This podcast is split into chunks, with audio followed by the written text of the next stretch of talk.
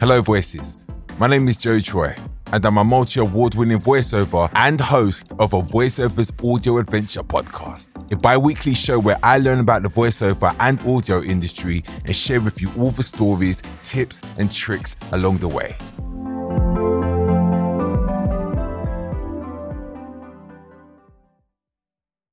Hello, and welcome to another episode.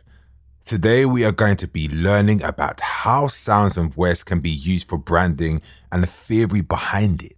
Sounds are always around us and one of the senses we often take for granted in terms of how much we use it, but we are subconsciously being advertised to all day, every day. Today's adventure is about sonic branding.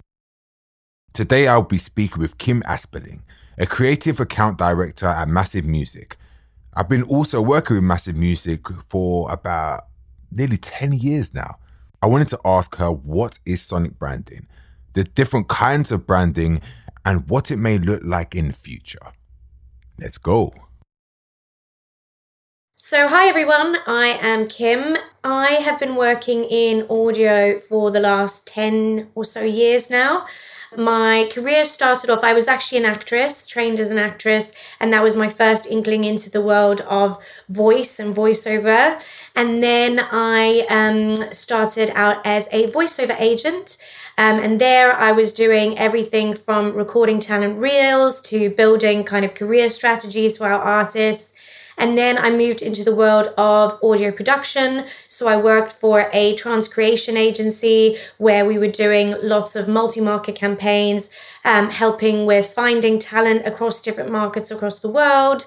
And then focused on full production and casting, mainly across the UK. So that involved really writing scripts helping um, directors or writers in creative agencies in the advertising world to write scripts that were fit for voiceovers, helping with the direction of the talent and finding voiceovers as well that were maybe a little bit more niche. So, you know, I remember one of the um, one of the asks that we had was actually to find a 92 year old voiceover artist. So it's kind of street casting, approaching people yeah. in communities, that sort of thing.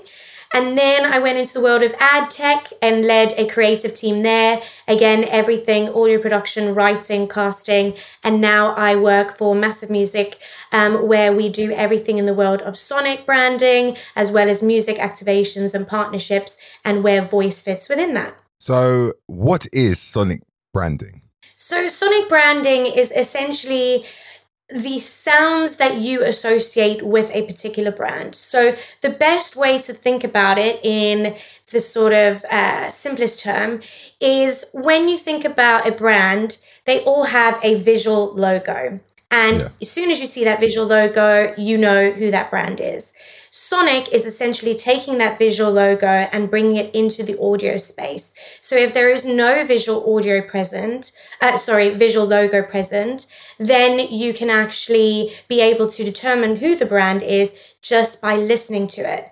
Now, this is fantastic, obviously, in spaces where it's audio only, but it also works as a really great sort of partner with visual assets. So if you see the Sonic logo, uh, the son- um, the visual logo, and then you hear the Sonic logo with it, you automatically have that association. So now when those two are together, you've got that association. But if you split them apart, anytime you see them apart, you'll still associate it with that brand. And Sonic, um, a Sonic identity or Sonic branding isn't just about the Sonic logo, but we can actually start to think about what are the other sounds of the brand. Maybe it's branded music. Maybe it's music that they use across their um, IVR. Perhaps it's a, a voice artist that they use across all of their comms. Perhaps it's even things like product sounds. When you listen to the sound of your Apple laptop and it's switching on, that sound is synonymous with the brand. Of and course, thinking yeah. about um, brands like Skype, for example, they have loads of different sounds that are living within the actual product, which every time you hear it, you associate that with Skype. It feels like a family of sound. So it's essentially taking the brand to that next level by introducing all these other t- touch points and areas where we're meeting with audiences and consumers and we're allowing ourselves to have that connection with them through sound. it's funny you said that because now I'm thinking about it, it feels like I'm exposed to more sonic branding than actual visual branding on a day to day basis just by using the products themselves. Would you agree? Exactly, exactly. I think with sonic branding, it's really quite subtle and in a hmm. way that can really play on the subconscious because you don't even necessarily think about it when you switch on your laptop and you hear that sound and it is part of the Apple sound suite. But the subconscious is actually so powerful because that's actually where we make our decisions without without even thinking about it. So from an advertising perspective or marketing perspective or brand, this is actually the the realm in which we really want to play in to be able to connect with our um, consumers without them necessarily even feeling like we're encroaching on their space.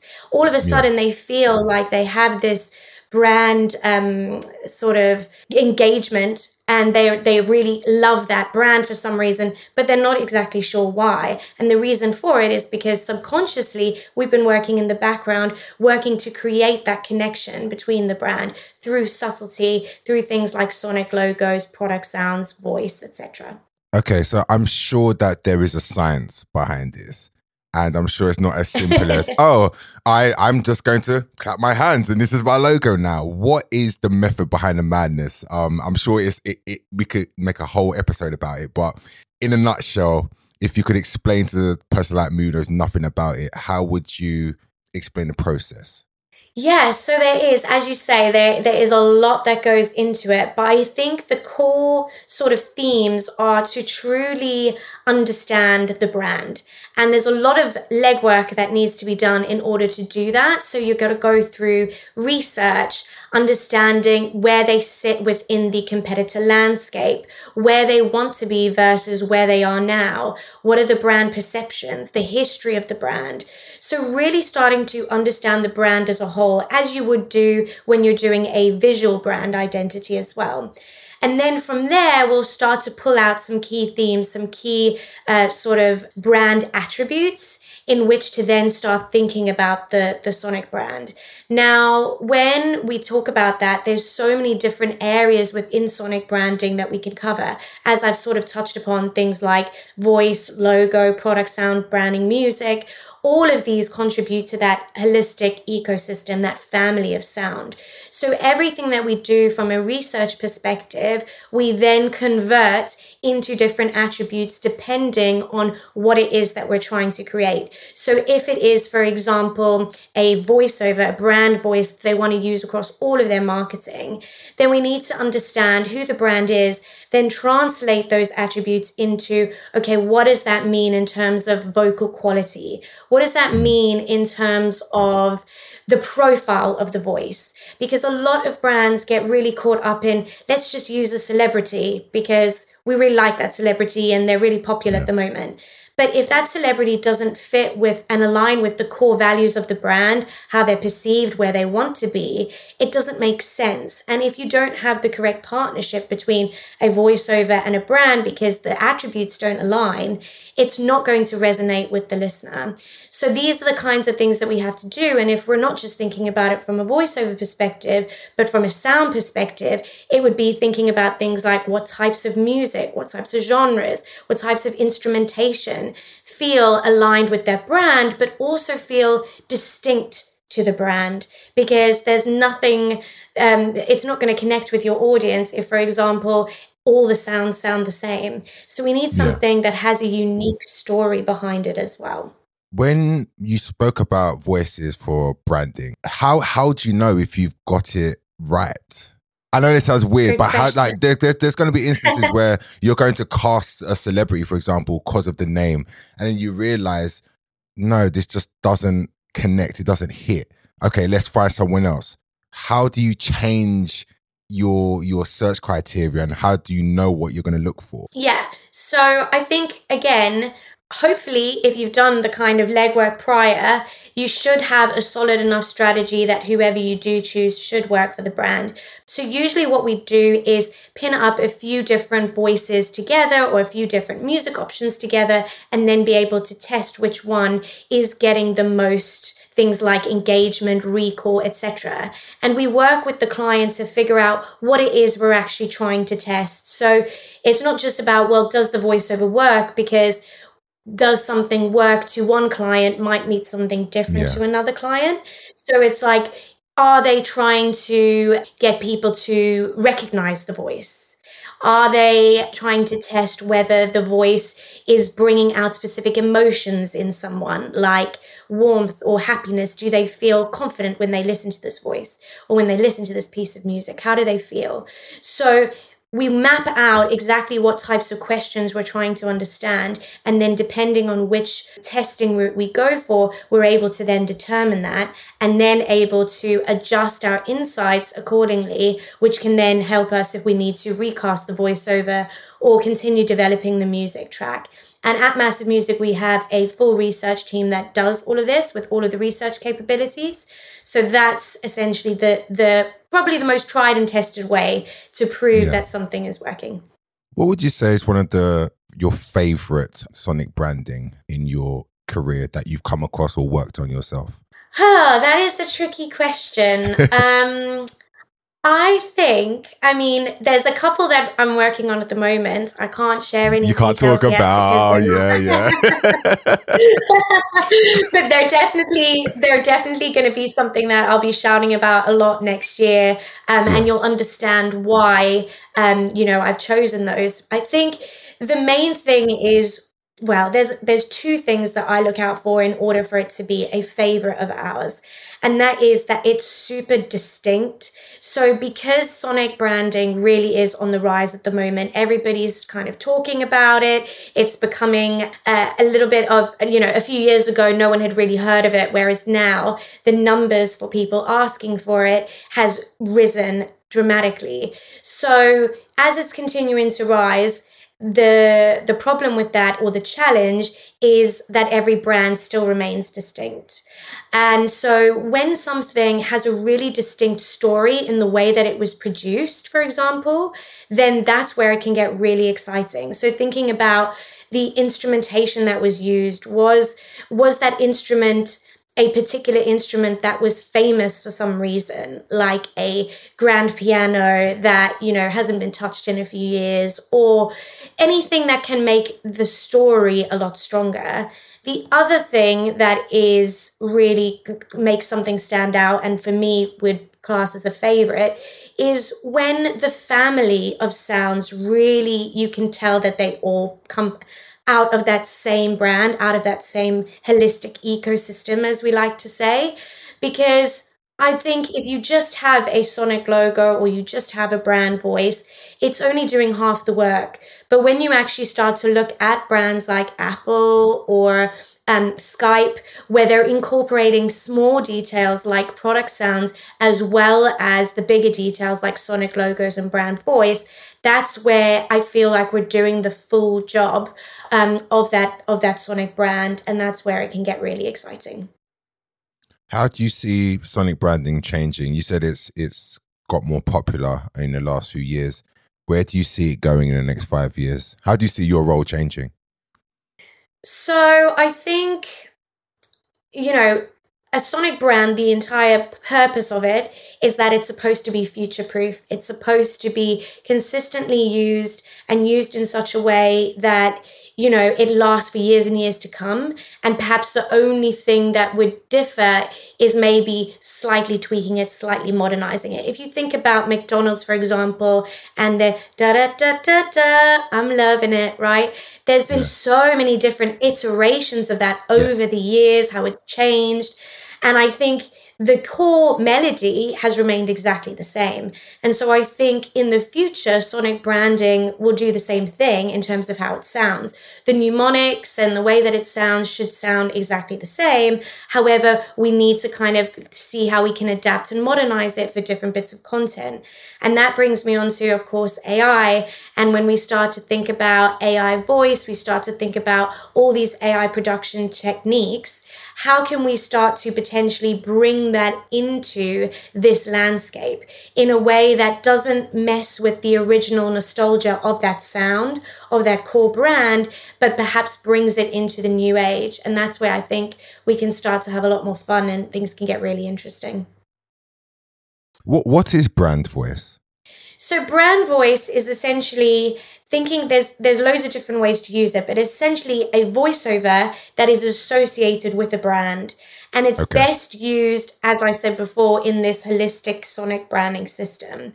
But with a brand voice, it can be used across things like their marketing, so advertising across radio, TV, digital, but it can also be used across things like the events that they speak at. Perhaps it's the voice of God type voice that they have at any business to business events. It could be the voice that they have across their podcast to introduce the podcast. If it's again a B2B con- uh, podcast or whether it's actual um, podcast to the consumer, it can be voices that are used within their system. So thinking about self checkout, thinking about IVR. So all of these sort of touch points, whether they're using a consistent voiceover across all of this so that it feels like that specific voice is always associated with the brand. And there's some really great examples when you think about, for example, the meerkat in Compare the Market. Every time you hear that voice, you automatically can visualize this character and you know Compare the Market. Um, yeah. Go compare, same sort of thing. Um, and even voices that you don't necessarily always see the visual. So, for example, um, the voice of Come Dine With Me, who is now the voice on Aldi. So, all of Aldi's content has this voice. You don't see this voice, but as soon as you hear it, you automatically think about Aldi. So, that is a great example of a brand voice because they're utilizing voiceover to make that co- um, connection to the brand how would somebody become a voice of the next big brand if they're listening and they want to be the next Audi voice? um,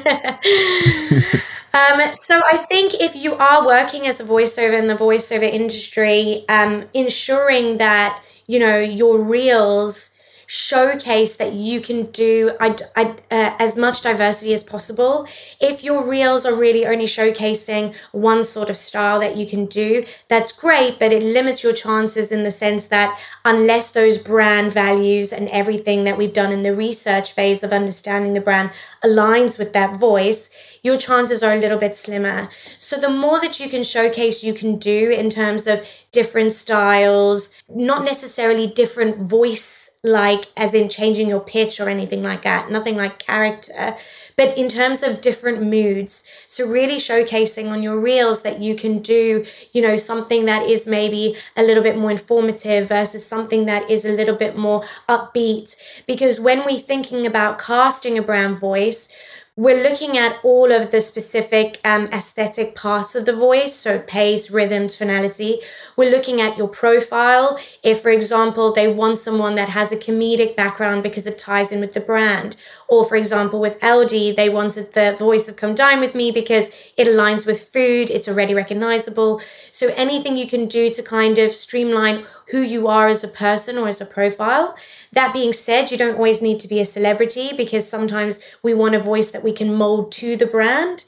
Um, and then the last thing is to showcase basically that when we're doing the casting phase, we can go, oh, look, if we uh, this part of their reel really showcases that they are very human and grounded which is part of the brand. However this part of the reel really shows that confidence and assertive nature of the voice. So we can go this voiceover is perfect because depending on the content we can flex according to the attributes that we need.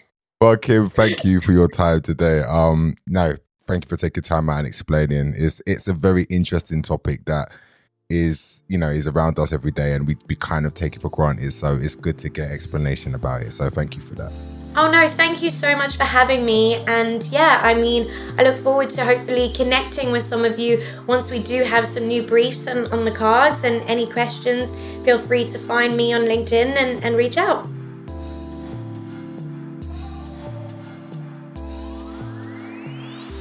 So what did i take away from today's conversation when creating sonic branding for a client, understanding the brand is imperative. Research can be done for years in advance to get to the final stage. Thinking about where the client is versus where they want to be is a good indicator to the direction they may choose to go down with their sonic branding. Brand voice and sonic branding are two different things but can go hand in hand. And for the voiceovers out there, this may be of interest to you the most. You may or may not be considered to be a voice for the brand, but remember, there are so many opportunities out there to be cast for something. Make yourself seen and heard so that when the opportunity comes knocking, you are ready to take it with both hands. And finally, sonic branding is not new and it's only going to get more popular. It's not going anywhere. So learn more about it. I'll find out how you can be a part of it.